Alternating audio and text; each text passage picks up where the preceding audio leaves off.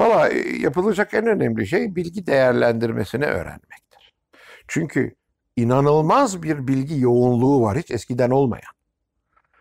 Şimdi bu bilgi yoğunluğunun içinde aynı derecede bir de bilgi kirlenmesi var. Şimdi bunu nasıl ayıklayacaksın? Bunu öğrenmek lazım. Bunu öğrenmenin yolu da eleştirel düşünebilmektir. Eleştirel düşünebilmen için de temel bazı bilimleri öğrenmen lazım. Yani fizik, kimya, matematik, biyoloji, şey. Bunlar hakkında ben uzman ol demiyorum. Fikrin olması lazım. Değil mi?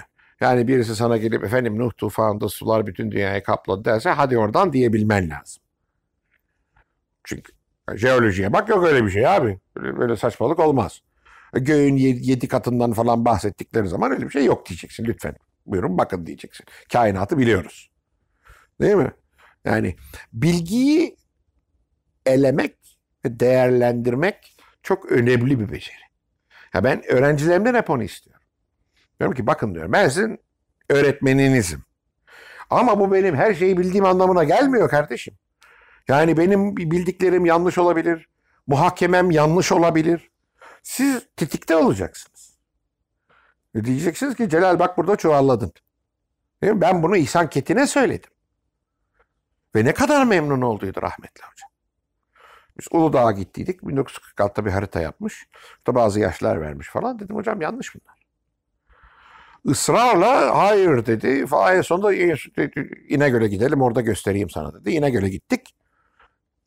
Dediğini bulamadık. Hoca çok dertlendi. Niye böyle oldu dedi falan. Ondan sonra işte hatırladı. E, o gün boyası bitmiş. Olmayacak. Alüvyonları Permiyen diye boyamış. Nasıl olsa atlamam bunu diye ama atlamış. Saçma sapan bir şey çıkmış neticede. Falan. Ee, ondan sonra biz eve dönerken Bursa'da bizim evde kalıyorduk. Hoca dedi ki ya dedi bu çok önemli bunu aman yayınla dedi. Yani diyor ki benim çuvalladığımı lütfen yayınla. Ben dedim ki hocam dedim Türkiye'de yaşıyoruz. Ben yayınlarım dert değil. Ama derler ki dedim aa dünkü asistan İhsan Ketin'e kafa tutuyor. Kimse inanmaz dedim. Çünkü bu bir gelenek yok bu millette. Ama dedim siz yayınlayıp derseniz ki ben çuvallamışım.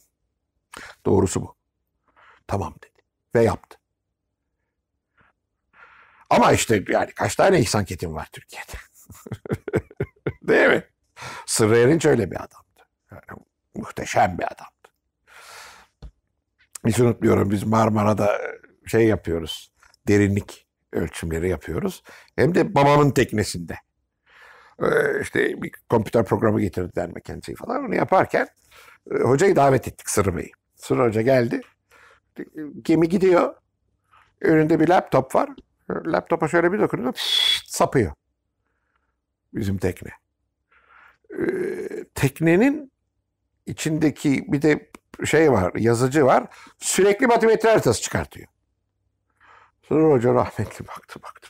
Ve bunu yapan da 16 yaşında bir çocuk. Baktı hoca, kalktı, Dan McKenzie'ye döndü. Dan dedi, kendimi dedi aptal gibi hissediyorum dedi. Çünkü bu teknoloji öyle bir alıp geçmiş ki Sırrı Bey diyor. Lan diyor ben diyor yeni evlendiğimde Sapanca Göl'de çalışıyorduk diyor. Vahide ile diyor gittik çelik halat falan aldık diyor. Onları sallandırıp derinlik ölçüyorlar. Yani oradan buraya gelince diyor kendimi aptal gibi hissediyorum dediydi rahmetli.